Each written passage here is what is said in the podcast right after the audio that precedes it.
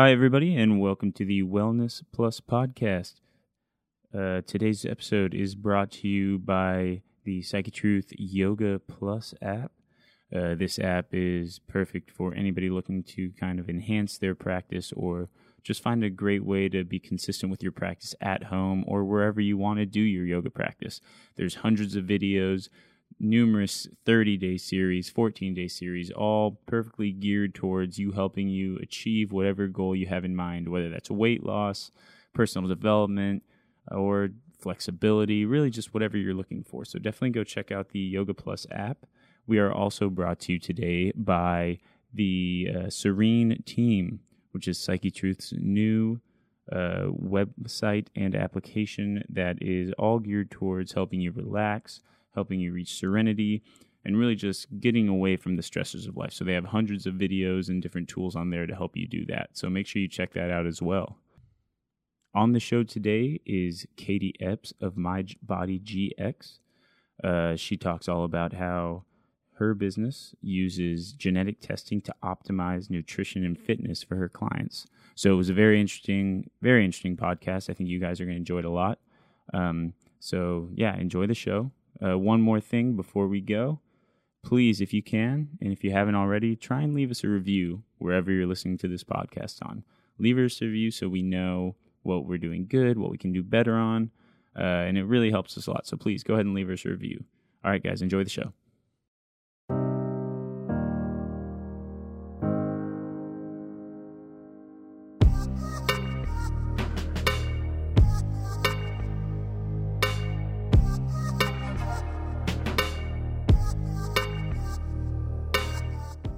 Hi, I'm Dr. Tanisha Wards with Infinity Wellness Center, and I'll be your guest host today on the Wellness Plus podcast. Joining me today is Coach Katie Epps from My Body GX, founder and health coach, and her focus is helping people achieve whatever their health goal is, whether it's weight loss, fitness goals, performance enhancement, using genetics to figure out how to eat, what they should eat, how to exercise, when and how and, and what exercises they should do. So thank you, Katie, for coming and visiting us today from your busy, busy day with two little boys. Yeah, absolutely. Thank you so much for having me. I'm I've been really looking forward to this. So great, great. So how did you get into this? So back um, in college, um, I have a degree in chemistry. So back in college, um, I was really interested in fitness and nutrition and I explored it on the side of personal training. Well, as I got older and things started progressing um, through, you know, different avenues, whether it be um, our access to DNA testing, whether it be our access even to like scientific data and true research on how to train our bodies and all of that, um, I started looking more at it from a scientific standpoint. Well, I was a corporate health coach a few years ago, and I met up with a company that did um, genetic testing on a corporate level. And I loved the idea of utilizing this information to help people on a personal level.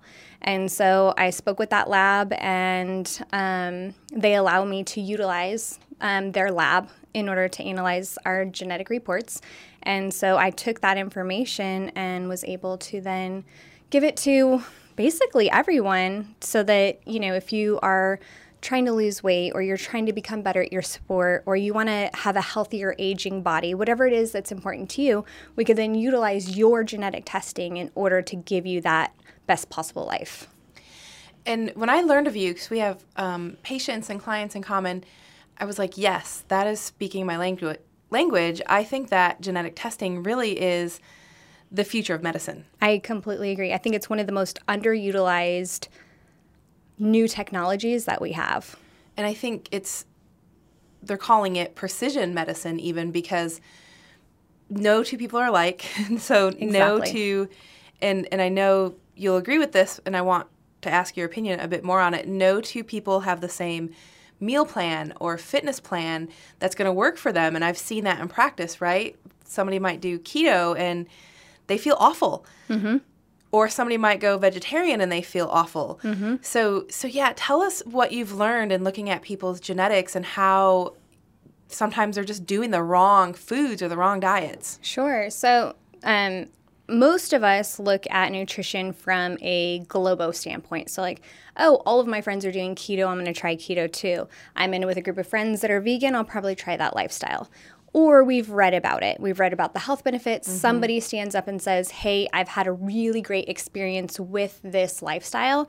And so we go and try it too.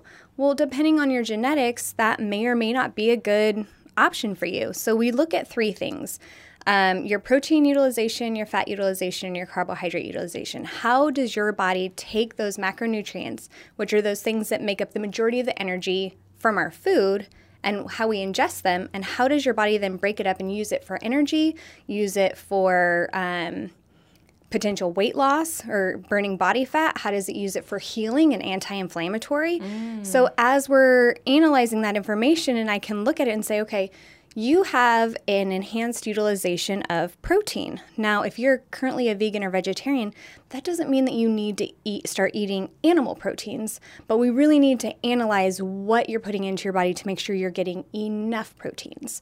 What I have found with many vegans and vegetarians is they um, are heavier on the sides of fats, mm-hmm. and so which is a great energy source, but it doesn't necessarily maybe fit their nutrition for what their body likes. Like maybe they have a low utilization of fat, an enhanced utilization of protein.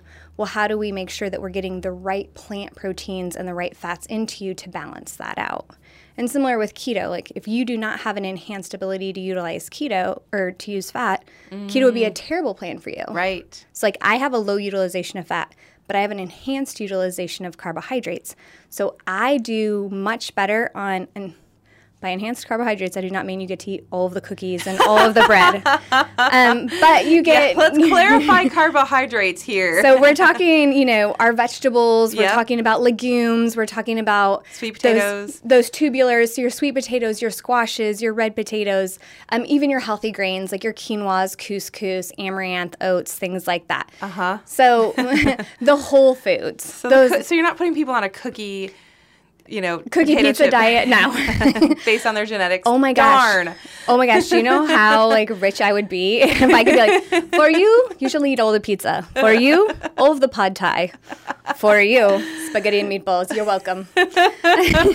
yeah, I wish it was like that, right? I don't think anybody's genetics call for that kind of carbohydrate intake, right? Unfortunately, no. Yeah, yeah, we're just we're just not made that way yeah. no matter how you shake it out right yep, exactly but in knowing that you can really analyze um, what you're ingesting and then kind of determine do you want to be an omnivore like mm-hmm. do you want to mm-hmm. eat different animal proteins or do you want to go more pescatarian do you have um, a lot of inflammation in your body and maybe that would be something that would help reduce it and if right. so how much of these foods should you be eating in order to live your healthiest life? Should you have more, slightly more carbohydrates, slightly less protein, and maybe a moderate amount of fat? What does that really look like? And every single person is different when it comes to that.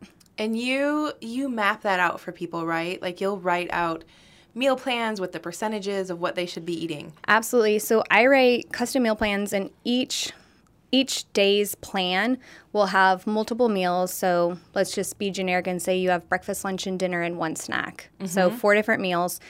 Each one of those is going to be broken down into the calories, the carbs, the fat, the protein. And the reason I do it that way is twofold. One, I want you to be consciously aware of where your nutrition is coming from so that you can learn from it. But then, secondarily, I want you to use that information to manipulate your own meal plans later. So, if you right. look at a salad and from the left of the or to the right of the salad it says you know this was 430 calories and there were 36 grams of carbohydrates and 4 grams of fat and mm-hmm. 19 grams of protein or whatever that looks like.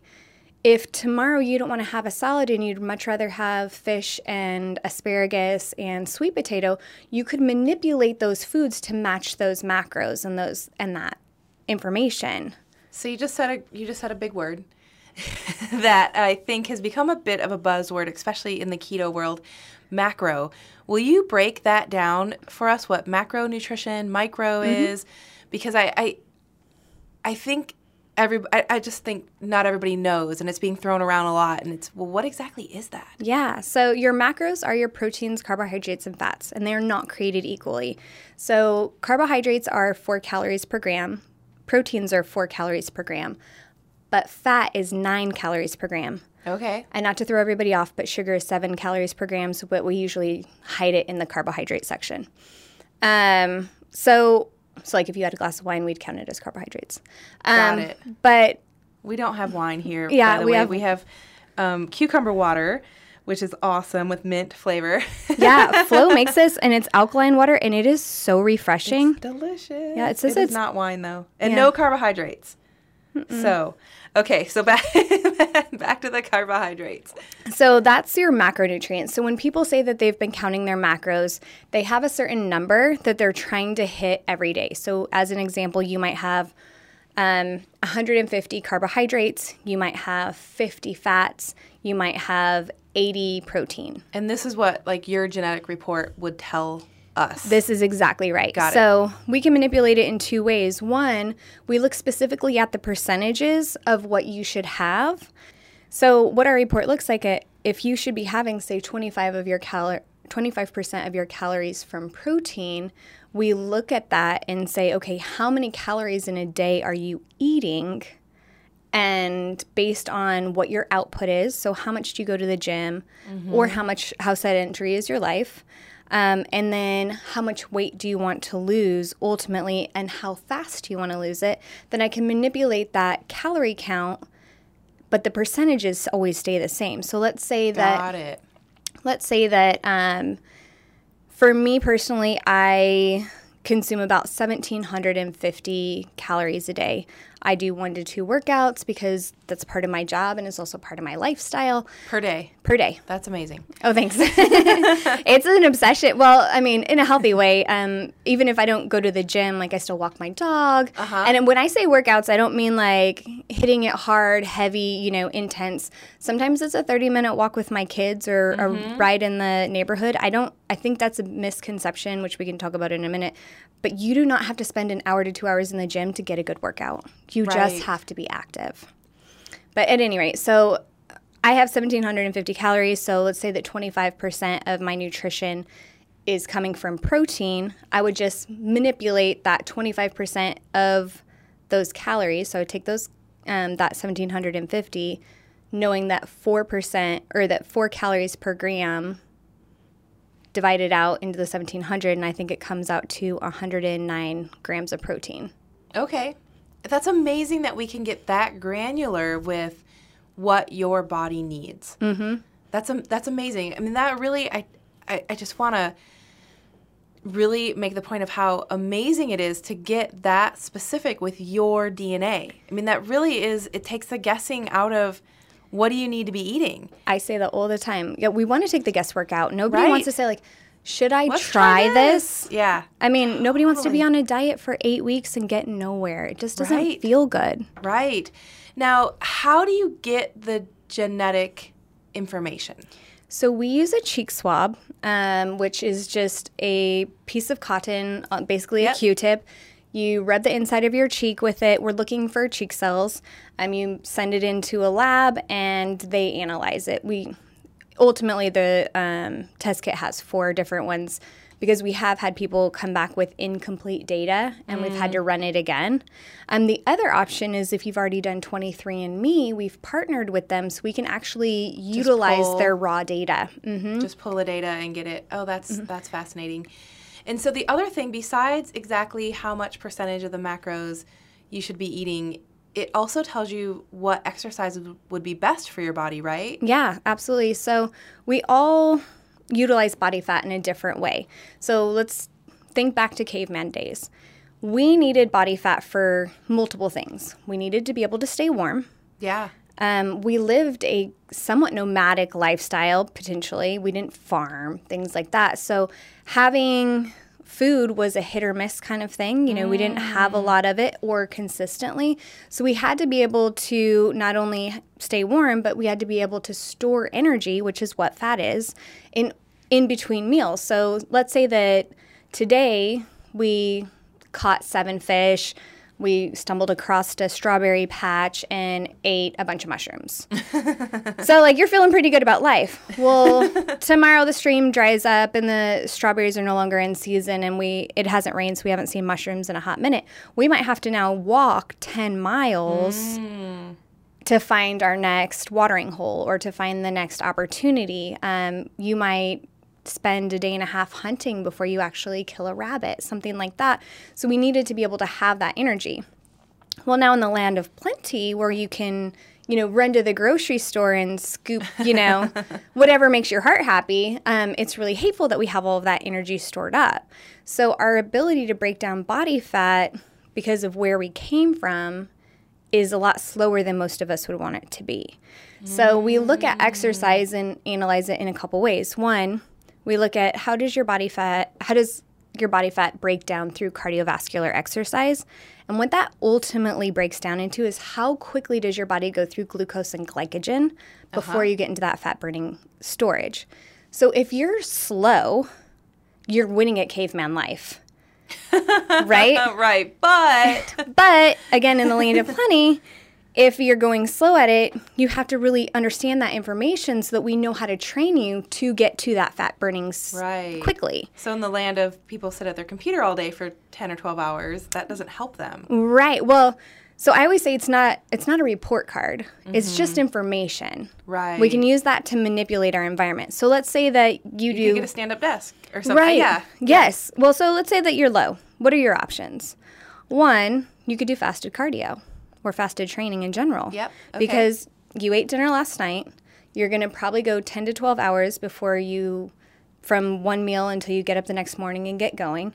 So you're going to have lower glucose and glycogen in your system. So your body is going to go straight into fat burning fairly quickly into your workout let's say that you don't, you're not a morning person, you have to take kids to school, or you just hate mornings, whatever the case is, or you just really love working out at 3 p.m. Like I have clients that like that is their time, that is their jam. So if that's the case, how do you manipulate that?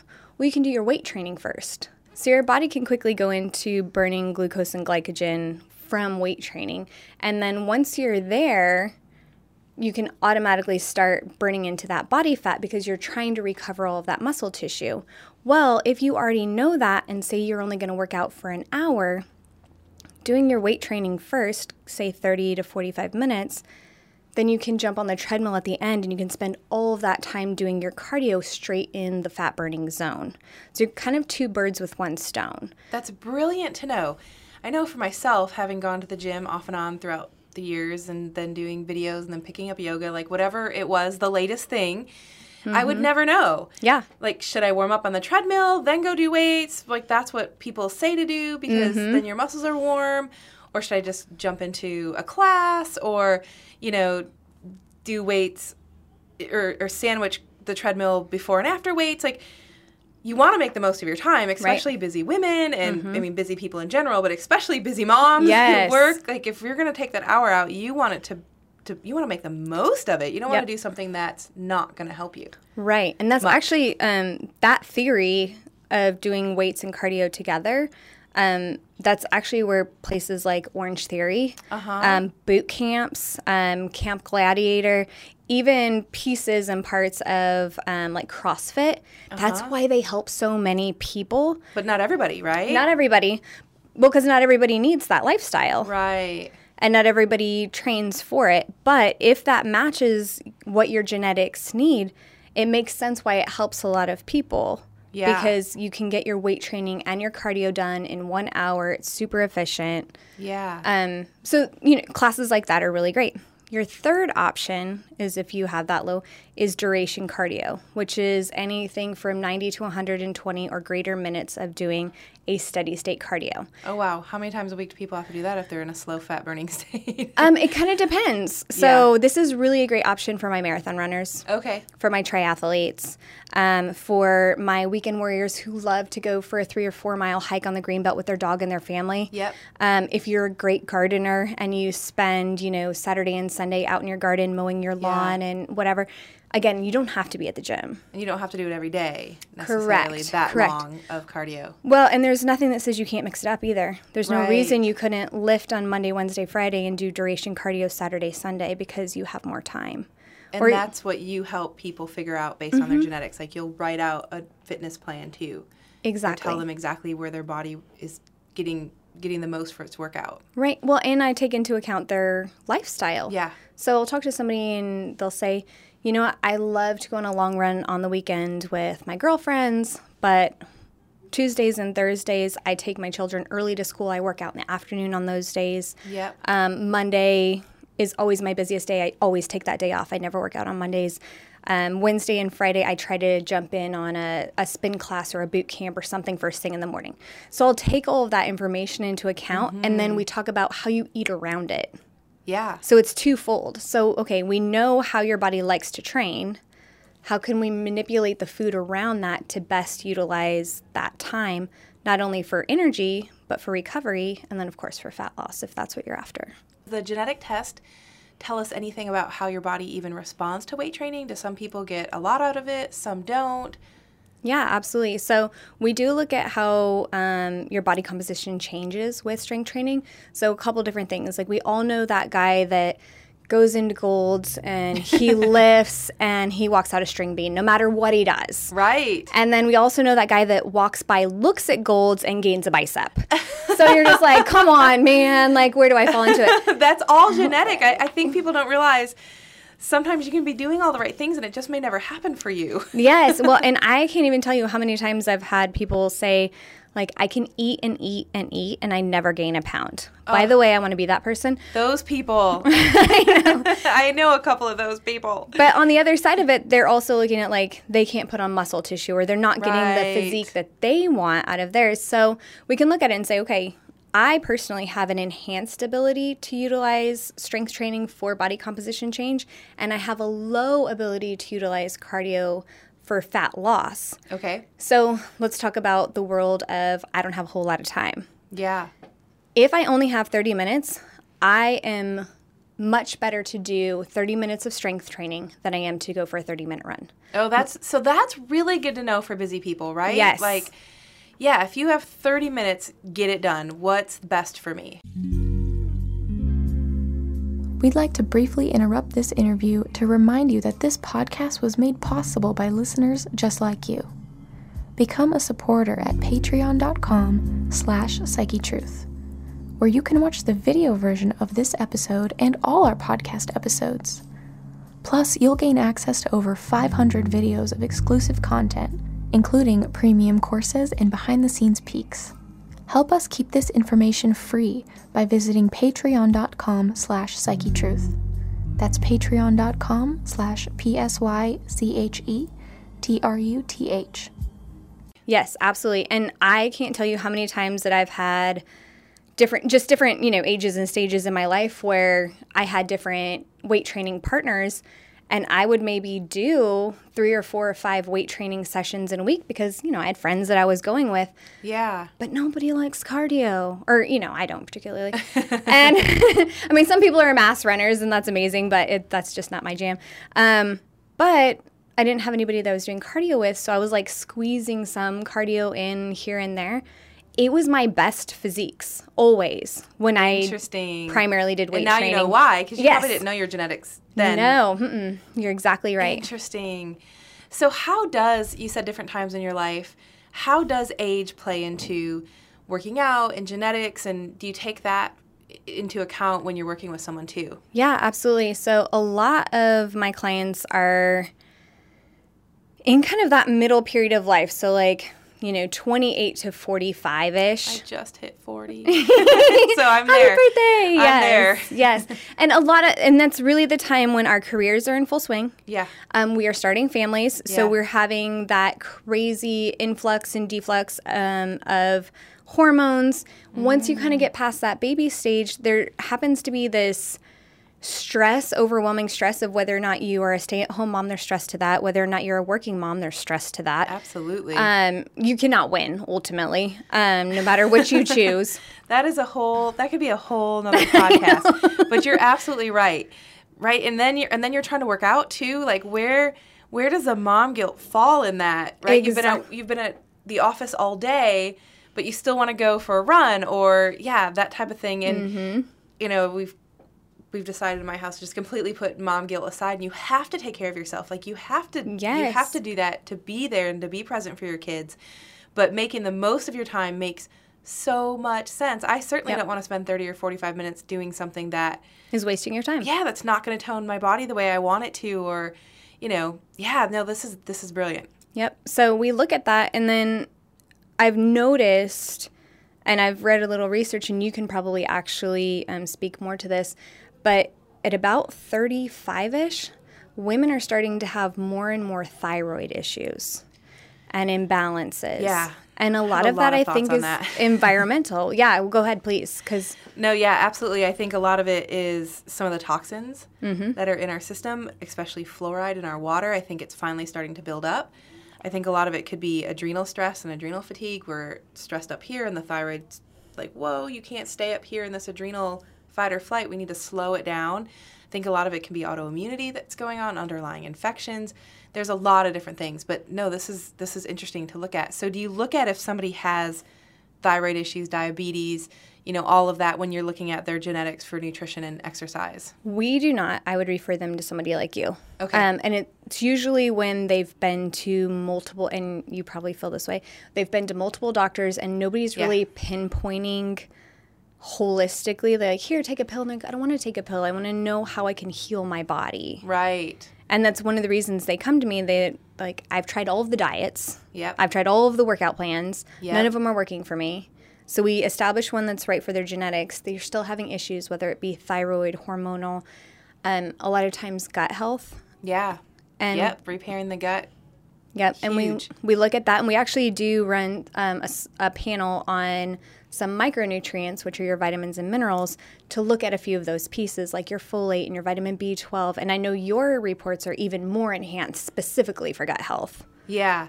So so let me ask you when you find out if somebody is having an issue with their micronutrients, can you recommend like okay, you probably need B9 or B12 to get things going? I refer them either to you Yeah. or to, um, I, they need to have an immediate blood test because DNA just tells us um, what your tendency is. It may not micro point out, are you actually deficient right now?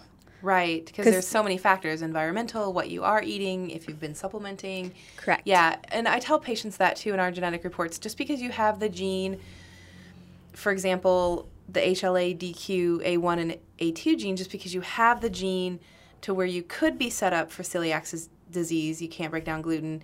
If you've been off gluten, doesn't mean you have the disease Right. kind of and we don't necessarily do this as we do nutrigenomics but just because you have the breast cancer gene doesn't mean you're going to have breast cancer right Right. but we know that you're set up most for it so let's pull away and do the environmental things that can help prevent as much as we can Right. but yeah genes aren't necessarily death sentences or sentences in general like you said you need to actually look at the levels before you tell people to go on different things but that all could matter Right. And I think, and something that you just said I want to touch on is just because your genetics say that you're predisposition for something doesn't mean it's happening right now. And the one big thing that a lot of DNA and genetic companies that are out there are missing is that plan, is that like setting people up with an actionable plan that fits their lifestyle to make sure that you know if you if you are predispositioned for celiac disease and you may or may not have it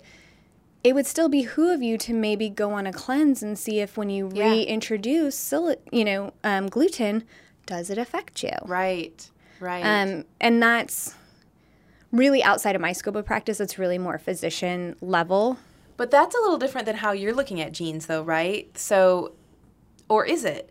So, if somebody is slow at burning fat, mm-hmm.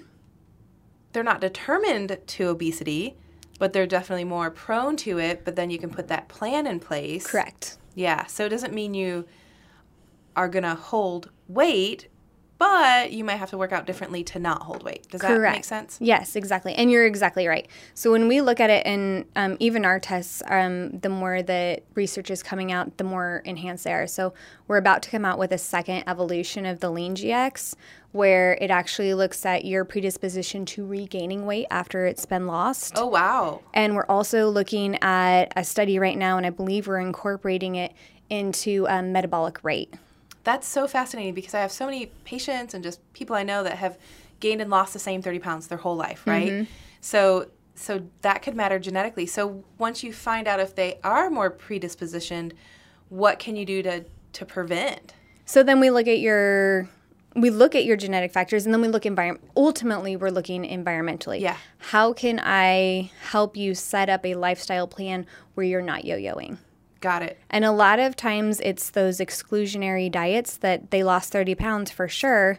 Like Atkins in the 90s, like I don't yeah. want to hate on anybody that did it or that lives that lifestyle, but it was like, yeah. People were eating that. They were excluding so many things from their nutrition plan that the day that they looked at a piece of bread or ate a bowl of pasta, they gained all of their weight and then some back. Right. Well, and that is happening with like keto. I mean, For sure. again, I hate to say keto's wrong because I've seen great results. I yeah. respond great to, re- mm-hmm. to keto. But I had a patient that s- uh, sent your way.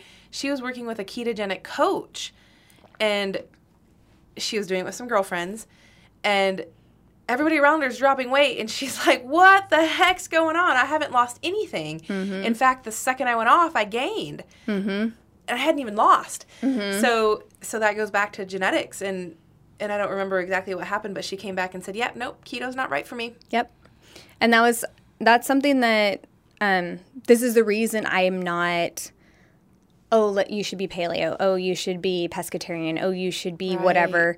Um, I don't label any of it. Let's look at what your genetics say that how you should be eating, and let's look at your natural lifestyle choices. Right. It's like I naturally just I prefer chicken and turkey, maybe yeah. a little fish. Like we don't eat a lot of beef. Um, it's not because I don't like a beautiful steak, because I absolutely do. It's just, yeah. just when I'm at the grocery store, that's not always what sounds good. So when I, if I was writing a nutrition plan and somebody said like you're going to eat all of the steak, I'd be like, I don't think that I can. You know, like what it would be fun for type? like a week. I'd be positive. So I don't, I don't think that B's have a problem with red meat. I know A's do. Like it just, they just don't digest it well talking about being hunters and gatherers, have you seen an alignment with, and maybe not, maybe this is just something to, to think about or look at, have you seen an alignment with um, blood type and genetics? Like A's typically, I'm thinking of the blood type diet, mm-hmm, right, that mm-hmm. came out. Like A's typically do a, like really well with plant-based proteins, right. and you know O's do really well with animal-based protein and high fat, which is what I am and which is where I feel best, like in a paleo, mm-hmm. keto-ish place um, if I were to do all vegetarian, I completely crash, and to the point where I feel too weak after a couple weeks to work out. Yeah, like it doesn't work. Have you seen that align with genetics, or have you looked at it enough to really compare that? I haven't looked at it enough to compare it, but I will tell you the people that have come to me who are educated on their blood test diet. Mm-hmm they will generally say that they had chosen that lifestyle based on that. And when we look at their genetics, it generally follows pretty closely to it. Fascinating, because you just don't know, right? There's so much out there, you just don't know. I found if if there's, you know, if that really works, I found in practice it to be true too. When people eat more right for their blood type, I see things like allergies and histamine issues yes. lower a lot. So I've wondered if you've seen the same in weight loss and and performance training and enhancement and things like that. Yeah, when my clients like really look at especially those who have an enhanced ability to utilize carbohydrates and I think this is the scariest because our culture for the last 30 years has been like stay away from carbs. Yeah. But really it's like stay away from processed foods is really what I think people should be saying. Because a carbohydrate, I mean, that so stay away from broccoli. So that that statement you just said could almost sum up the podcast and could almost sum up probably every podcast I've been a part of with Wellness Plus television. Stay away from processed foods. Yes. like we know it's killing our gut lining. We know it's affecting our brain chemistry. We know it's causing joint pain. We know it's causing gas and bloating and, you know, stool issues, right? So stay away from carbohydrates that are processed. Right. But you're right. Broccoli has how many carbs gram grams of carbs in it? I don't know. So it's you may know. 15 grams for about a half a one and a half cups, but it's also five grams of protein. Right. So thinking about like your vegetables and even your tubulars, even oatmeal. Oatmeal, you can have a half of a cup of oatmeal, and I think it's 22 or 25 grams of carbohydrates, and it's five or six or maybe eight grams of protein. So Yeah. depending on the quality of the oats and whether or not you're doing steel cut or whatever. But um, yeah, you can get so many, you can get multiple macronutrients out of it, and people don't consider that not only as being healthy, but they're like, oh, I can't eat carbs, so I'm just going to eat all of the bacon. Yeah. and then when I when I've seen people do that, you can only do that for so long until you eat all of the bad carbs. right? Yes. Like you have to find a- a balance or you're going to yeah, eat protein, eat protein, protein, protein and then boom, you're sitting there eating an entire birthday cake. And- or And my you know, question is, is like, how do these people go to the bathroom? I'm like, you have to have some roughage to move things along, people. That's true. Fiber, yes. so you mentioned that part of what you do is is train people. Do you physically work out with them? Do you go see them? Do you have distant clients that you kind of just walk through exercises? So most of my clients are online clients. Okay. They live in different states. Um, they maybe just live in different cities in the state that I live in. Um, but a lot of them I train remotely. So whether that is creating their program and we FaceTime through their workouts, Okay. or I just write their program and then they follow up with me with a 15 or 20 minute conversation once a week. It kind of depends, and everybody's needs are different. People that are not as apt to be in the gym, or maybe they're trying at home workouts for the first time. Um, and they want just somebody to watch them and make sure that their form is correct, and I can, you know, speak to them live. Then all of that is done remotely. Okay. Um, I also do in-person training. It's honestly, it's um, very rare anymore. Uh, most of the people that I train in person are super close, um, local in Austin. Um, usually clients that I've had in the past, or somebody who reaches out and they really need help understanding how to manipulate and work through the gym. Um, and then, and then sometimes I work out with friends and um, I don't teach group fitness, which is where most um, coaches will then work out with their um, clients. But um, I do take a lot of group fitness classes because I love the family environment of it. Like it makes me happy. So I think it's motivating, right? And you have videos though you can tell your clients like you'll write do you know squats uh, this many reps and do lunges and this and you've you've put it all in video for people to see their form and Correct. Yes. So we put together. Um, there's multiple videos out now, but there'll be multiple different workouts. So let's say that your shoulder day, where we hit shoulders, a little bit of chest, maybe some triceps. I'll walk through every movement, every exercise in video form. I'll discuss how to, you know, handle the weights, where to position yourself, how to Oh, broaden your chest, um, depending on you know the movement. You know where you should be flexing, how you should keep your arms tight, or you know where to push through your heels if we're in a squat or a deadlift position. So I kind of walk you through verbally the exercise, and then that's just the actual movement. Everybody's prescription, if you will, or my goal for them is different based on their current lifestyle, their injuries, past injuries, um, their ultimate goal. So and their know, genetics and their genetics. Yeah, Exactly. of what exactly. they need to do. So somebody that has access to, say, a 24-hour fitness or a big Globo Mm-hmm. gym, their workouts are going to look very different than somebody who has access to an apartment gym. And that's going to look very different to somebody who works out from home because that's what's best for their family. Yep. And none of them are wrong. And they're all easy to manipulate for, you know, to create a program. But then just making sure that as people are going through those workouts, that not only are they going at the right intensity, but then also that their movements are correct to um, abstain from injury. Got it. No, that's great. It's amazing to me that we can do all this through video Yes. and online, right? Gone are the days that you have to go to the gym with somebody right next to you and watch you and Mm-hmm. yeah, or like I said, jump into the class and just guess and wonder if it's the right thing for you. Yeah. Yeah, that's amazing. Who are your most who are most of your clients? Are they people looking more for weight loss? Are they people for performance enhancement? Do you still train people for competitions, things like that? So I would say 90% of my clients are for weight loss. Okay. And I would say most, I would say even like 80% of that 90% are people that feel like they've tried everything and they're tired of wasting their time. Yeah. And so they're like, you know, I've done all the things. Like, I can't lose my baby weight. I can't. I've been, you know, yo-yoing, as you said, the same 30 pounds for the last 20 years. Like, what can I? What is right?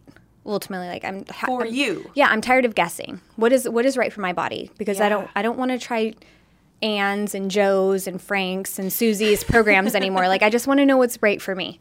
Brilliant. So that um, I do still randomly coach um, competition, but it's very few and far between. Um, bodybuilding, although absolutely a passion, and I loved it as a, um, I guess it, it, it was kind of something that got me out of rough spots in my life. So it was really much.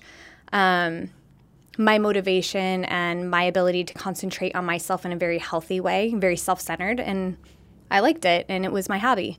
But um, true athletes, like I have a couple that do um, different styles of triathlons. I have one guy that does Ironman, um, I have one guy that does something similar to Ironman, but it's all. Um, on heavy terrain, so mountain biking as Oh, opposed to road biking. But so I have, you know, I do have some professional athletes that, you know, train and they train for financial success from their programming. So what what kind of edge they have by knowing their genetics and knowing what foods are best to put into their body, when, how much, and what exercises to do, when, where, how much. That- I mean, that's almost is it almost like cheating?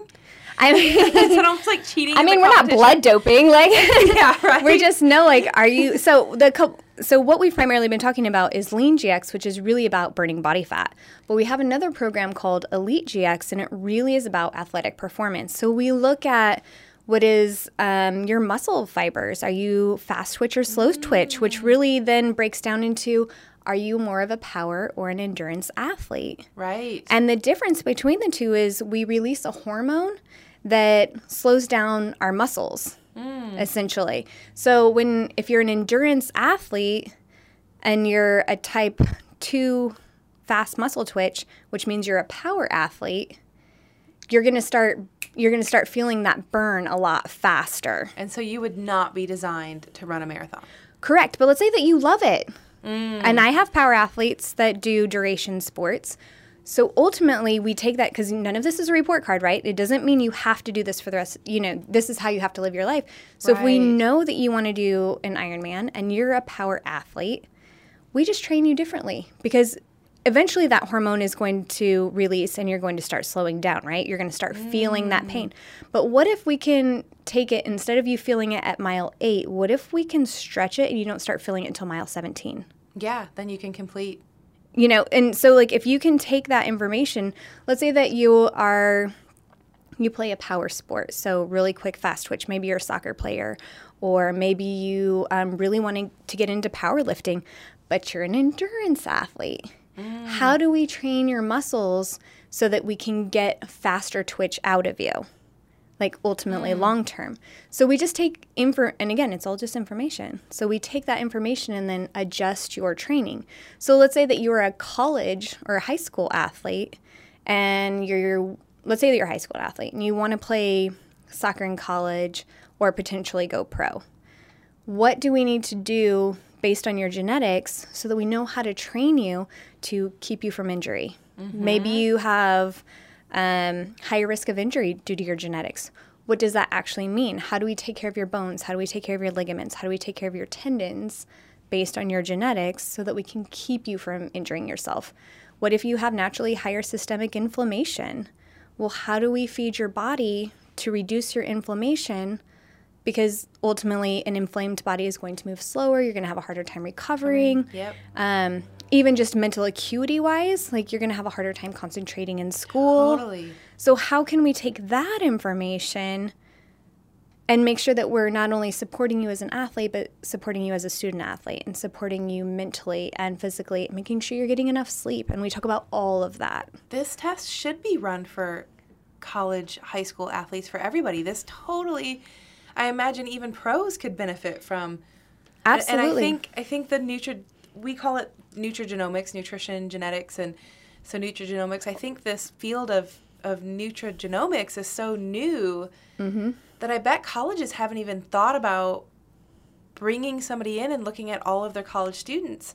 Of yeah, you could be eating wrong, not bad, right. but just wrong for you. And yeah, so that could totally continue to cause inflammation, which could cause injury, which poor recovery time, which could shorten your athletic career. Correct. This Absolutely. is, this is like really brilliant stuff to, yeah, I don't know why every athlete isn't doing this.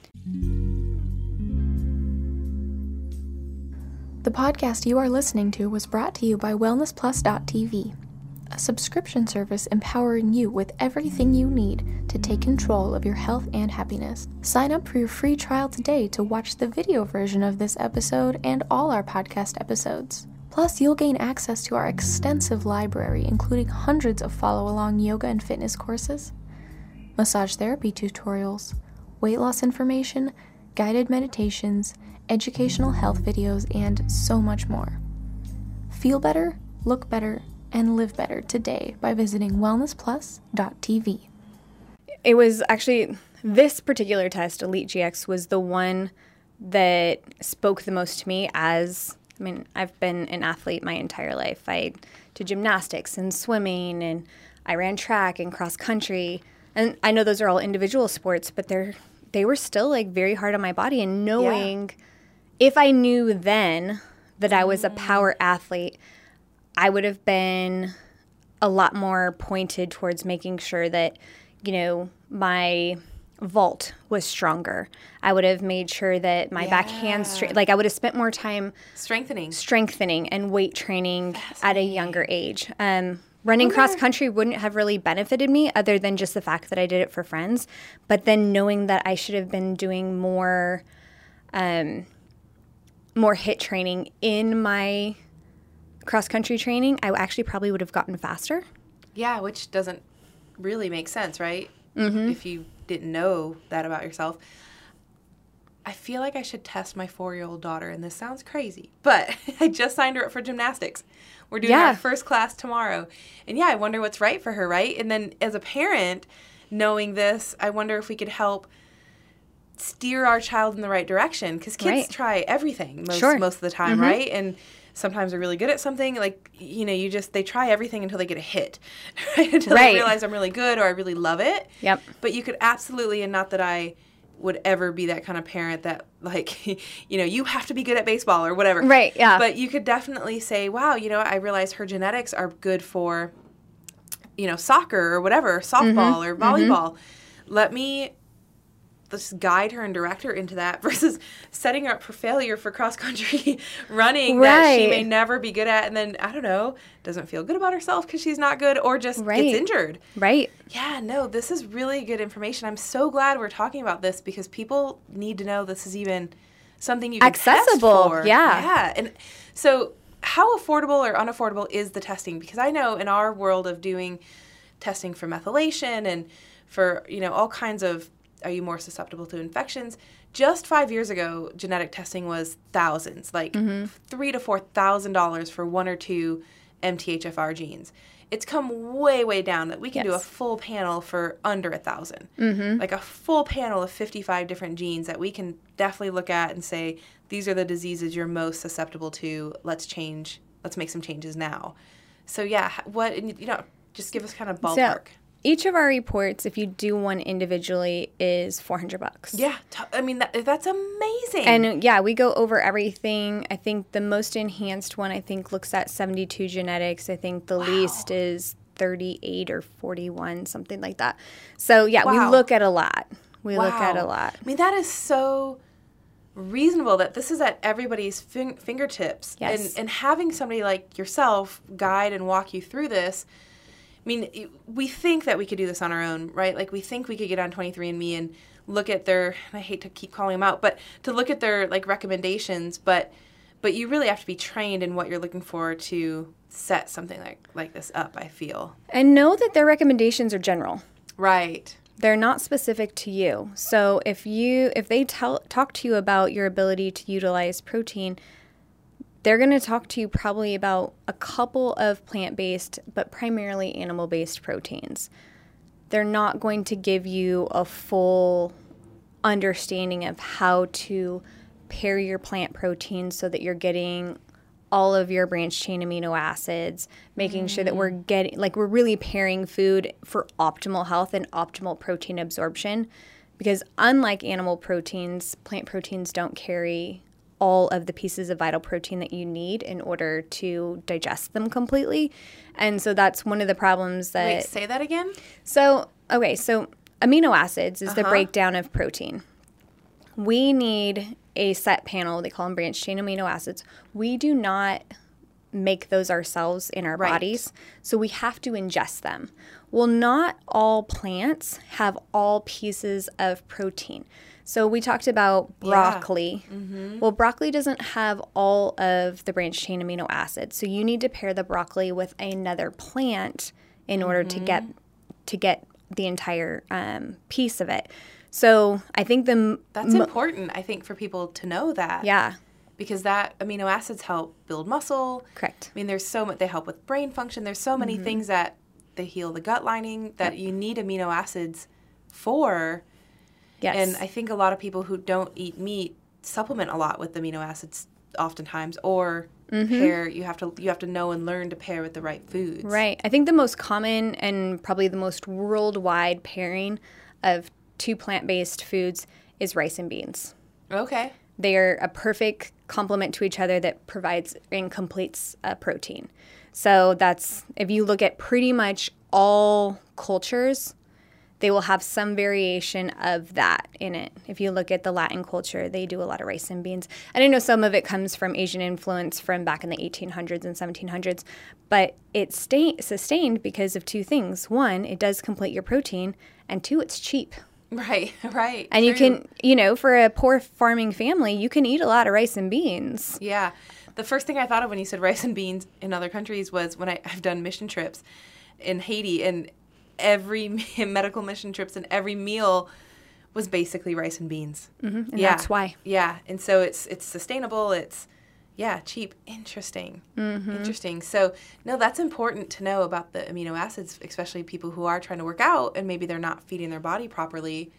Right. And yeah. to get back to the athletic performance piece of it, because um, we kind of derailed off of that, um, making sure that we're getting enough of that protein into our athletes to make sure that they're rebuilding and reconstructing to prevent injury, to make sure that they're building their muscles correctly, um, especially our whether you're a strength or an endurance athlete, are you trying to build shorter, fast muscles? Or are you trying to elongate your muscles so that you can go a further distance? Right. And just knowing how to feed your body according to that, based on your genetics, based on what it says for your food, and based on what it says for your type 1 or type 2 muscle twitch. Really Love important. Love it. I think that's so important. Okay, so you've talked about that you do a test for. Um, weight loss called Lean GX, and you said the other one for performance enhancement is called Elite GX. What other testing and what do they tell us that you offer as a coach? Yeah, so we do two other reports. Um, one is Energy GX, mm. and that one mm. really speaks to healthy aging. So, creating a lifestyle that really gives you more energy. We look at things like, you know, what is your body's look um, as far as healthy aging. So, your skin sensitivity to the sun. We look at facial aging. We look at skin glycation, which is like how quickly your skin recovers. Wow. Yeah.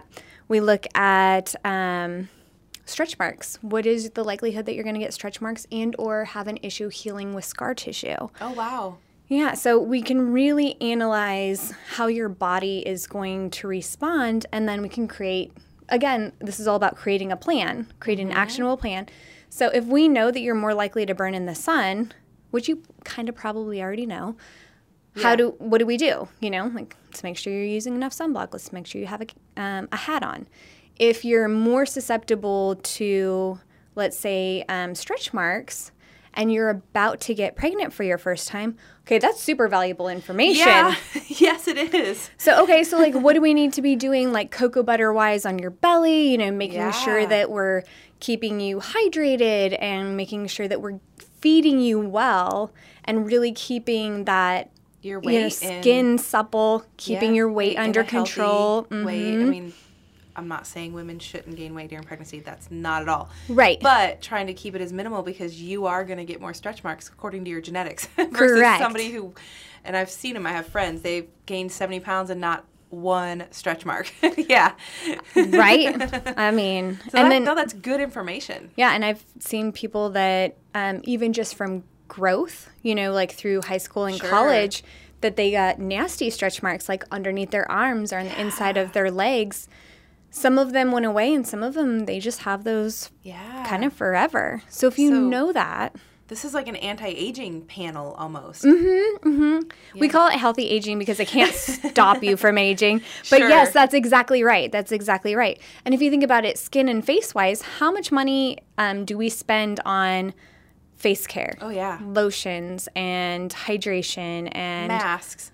Oh my gosh yes Yeah, facials. yes i mean all the things never mind all the then the plucking and the twisting and the, and the, the waxing but we always are trying to keep our skin looking as young and supple as possible Absolutely. so if we know how to treat it genetically Yes. like if you don't have an issue with say stretch marks or scarring, that might not be something that you really think about, but if you have a really big issue with skin glycation, okay, let's feed you accordingly. Let's make sure that we're taking care of your body. Um, one of the big things with skin glycation, and this is a big issue for people who live in Texas and love barbecue, is that actually enhances your the functionality of your skin like losing its glycation. Like, what do you mean? Like So- cooking over so- so- barbecue? So barbecue has a tendency to caramelize. Yeah. Like the actual sauces. Yeah. Caramelizing that food actually ages your skin faster. Wow. You know how to go against that or how to kind of work with it?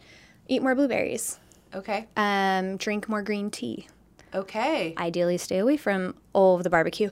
But I'm not saying Yeah. don't ever eat but, it. But again, we're in Texas. right. So I'm like, So- again, I'm not saying don't eat it ever. I'm just saying Counter counteract it. yeah let's it. work Yeah. yeah. let's work together with your body knowing that you have a slight or higher issue with it also I um, thought you were gonna say like I don't know, standing over the smoker, which I think can also not be all Probably not best thing, awesome, right? yeah. I think it can let off some toxins, but got it. But actually, the caramelization of wow of the Mm-hmm. meat can age your skin. yep and they actually Wow. even talk about how um any kind so and even not just in barbecue but even any kind of like burnt foods Yeah. like some people like a good burnt steak or a good burnt whatever good burnt burger um, those are actually counterintuitive to what you want to do for your skin and we don't think about it because we always think about when you're ingesting food for gut health Right. not for how radiant your skin looks. Right. We say in functional medicine, your skin is a is a is basically a mirror image of the inner gut lining. So if you have a lot of skin breakouts, especially like eczema or psoriasis, we know there's some leaky gut or, or gut Yeah. lining inflammation. They're parallel. Yeah. I and So, I can please something else in on that same mark is I've noticed that a lot of times when I'll put people on a nutrition that fits their lifestyle better, which generally includes excluding a lot of processed foods, Yeah. they stop breaking out. Totally. Well, the skin is the fast, quickest, fastest way for your body to get rid of toxins. It doesn't have to go through the GI tract. Mm-hmm. It doesn't have to go through the urinary tract.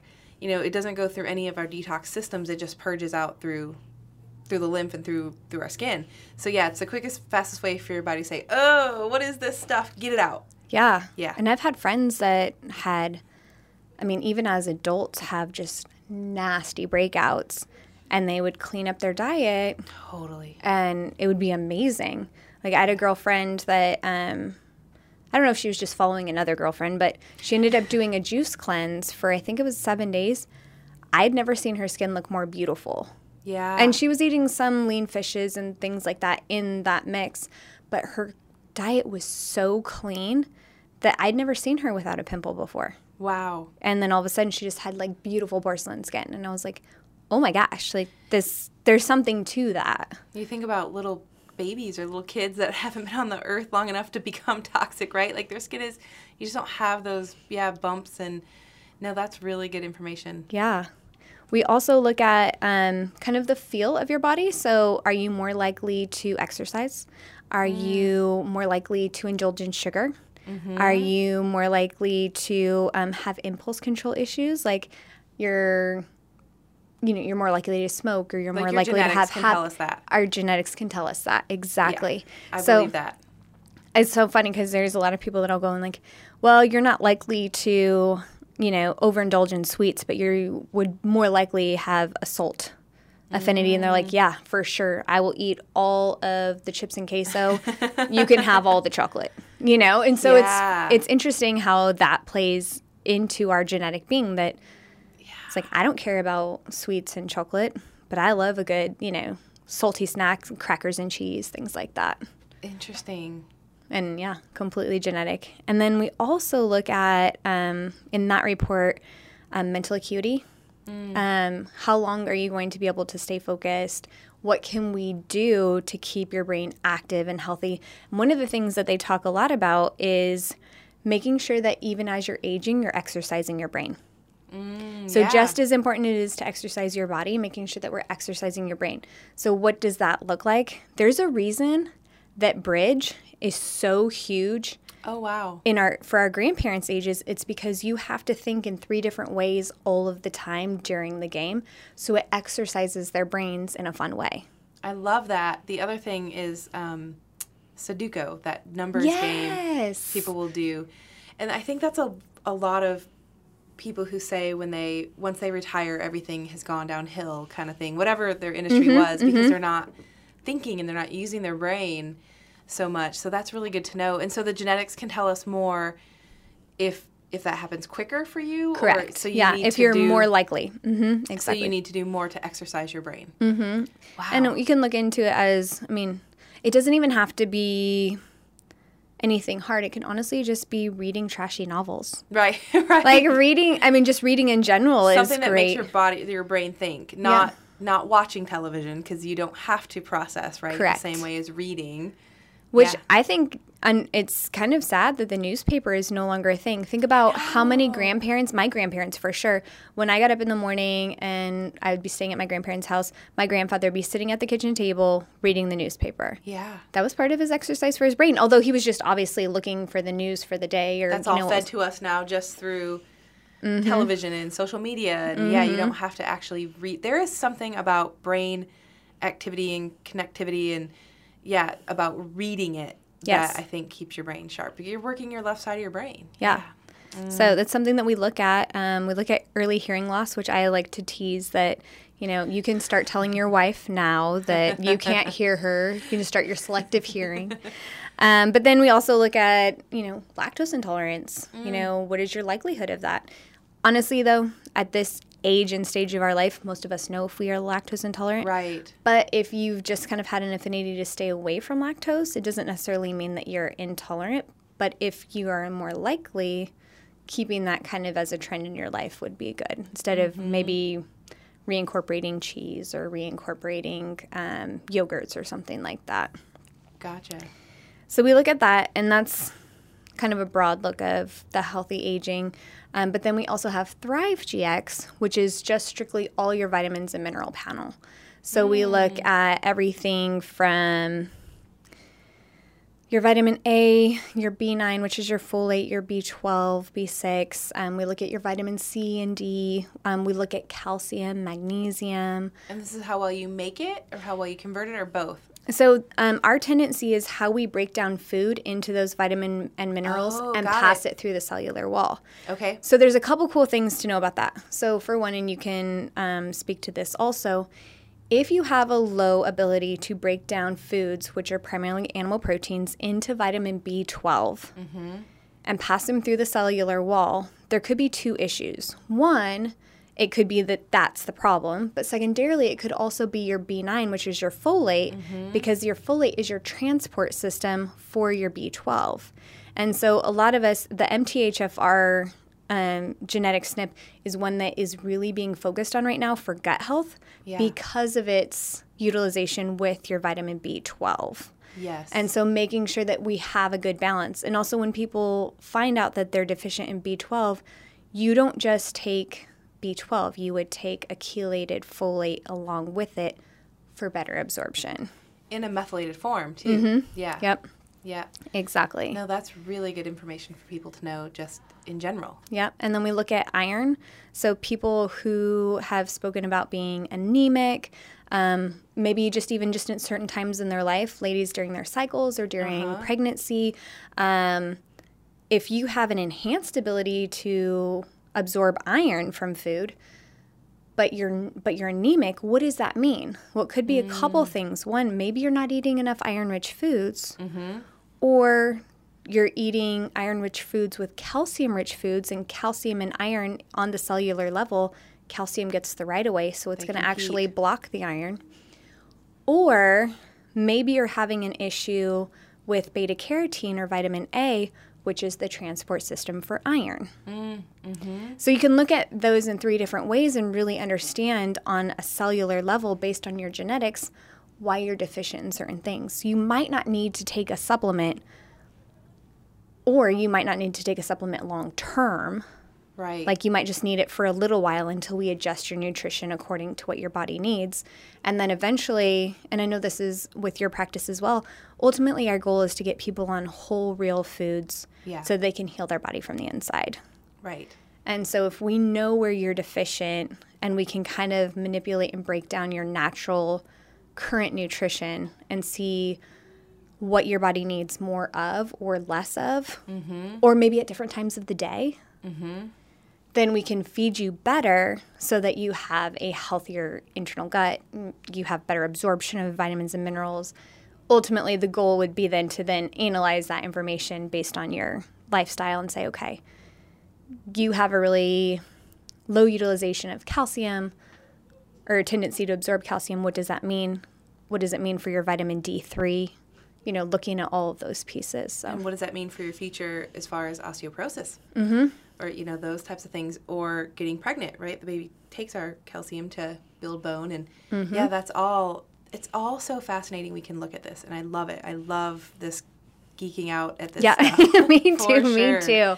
It's just amazing that you can look that granular at your body and know what to do. And we say the same thing in practice. If we just take away what you have excess of, what, what you have too much of, Mm-hmm. and give what you don't have enough, and you allow that to happen, that balance to happen, the body can heal itself. Yep. Yep. I do believe that. Yep, I agree. And I think that's one of the things that when people just say, oh, just take a multivitamin or oh, just take these supplements. And there are genetic tests out there right now that are specifically designed to sell supplements. Right. Sure. Um, and I had a client just recently who sent me her initial genetic profile from one company. And I was reading through it and I'm like, did they review this with you? And she said, yeah. And I was like, how did you feel? And she said, overwhelmed and confused. And I was like, yeah. And of all of the information, what did they tell you? Oh, I need to take these seven supplements. And I said, Are you actually deficient in any of those vitamins? Mm. Oh, I don't know. she just has the predisposition to be. Correct. we need to actually test it. Mm-hmm. Yeah. In our practice too, we say blood work, saliva testing, hormone testing, brain chemistry testing. We do all that. That, t- that tells us what's out of balance. Mm-hmm. The genetics can tell us why. Exactly. So we still need That's to beautiful, know yeah. what's out of balance, mm-hmm. and we need to know why mm-hmm. because we can correct, pivot, change for the future when we know the why Yes. but the what matters in that moment because we're dynamic. We're always changing, right? Especially you could be anemic when you're having a heavy psych- menstrual cycle, but you're not going to be anemic your whole life. Like you said, you may not need a supplement, or you may for a part of your life. Yeah. So that no, that's that's absolutely true. Yeah. Or if you're an omnisaur, you'd be like, maybe have, you know, Yeah. an extra serving of beef during your cycle Yeah. and eat it with some sweet potato, which are high in beta carotene. There you go. So, and that's the kind of stuff you tell us. yes, exactly. That's Love exactly it. how I do it. Yep. Love it. Well, thank you so much for coming out of your busy day with your boys and your practice and Yeah. spending time with us and sharing all this amazing information. If someone wanted to get this testing or somebody wanted to work with you, how do they contact you? Because you can work with anybody, they don't have to be local. Correct. So you can either email me at Katie, which is K A T I, at mybodygx.com, or you can just go straight onto the website, mybodygx.com, and take a look at the different reports and different tests.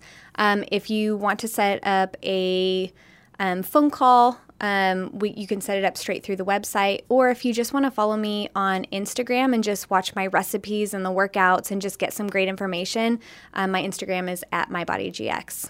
What was it you just posted? Uh, Was it um, spring rolls or Thai? I did a Thai salad, which was amazing. It was a, a Thai watermelon. So That's we used what it was. Yeah, Thai um, noodles or rice noodles. So our family is mostly grain free because my mom is um, gluten intolerant. She's not not she doesn't have celiac, but it causes Uh-huh. inflammation for her. So we do a lot of rice type things. So, but it was um, cucumber, onion, watermelon, and then um, it was mixed with fish sauce Yes. and something else I can't remember. But you toss that and chilled it after you'd cooked the noodles, so the noodles and all of that part of the salad was chilled, and then you grill your steak. And if you're not a steak person, you could have absolutely done chicken, you could have done shrimp, or you could have done tofu. Yum. And then lay that, I fanned it, laid it across because I wanted a pretty picture. Um, and then top it off with cilantro. It was so refreshing and so bright in color. It was so good. Well, there you go. If you want to learn about beautiful food, follow her Instagram. Awesome. Thank you so much, Katie. Yeah, thank you for having me. It was an absolute pleasure. Absolutely. And thank you for watching the Wellness Plus television. We'll talk to you next time. All right, thanks everybody. I hope you guys enjoyed the show.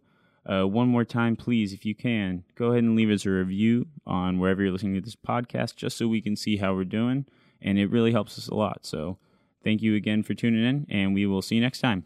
The Wellness Plus Podcast. Copyright 2018. Target Public Media, LLC. All rights reserved.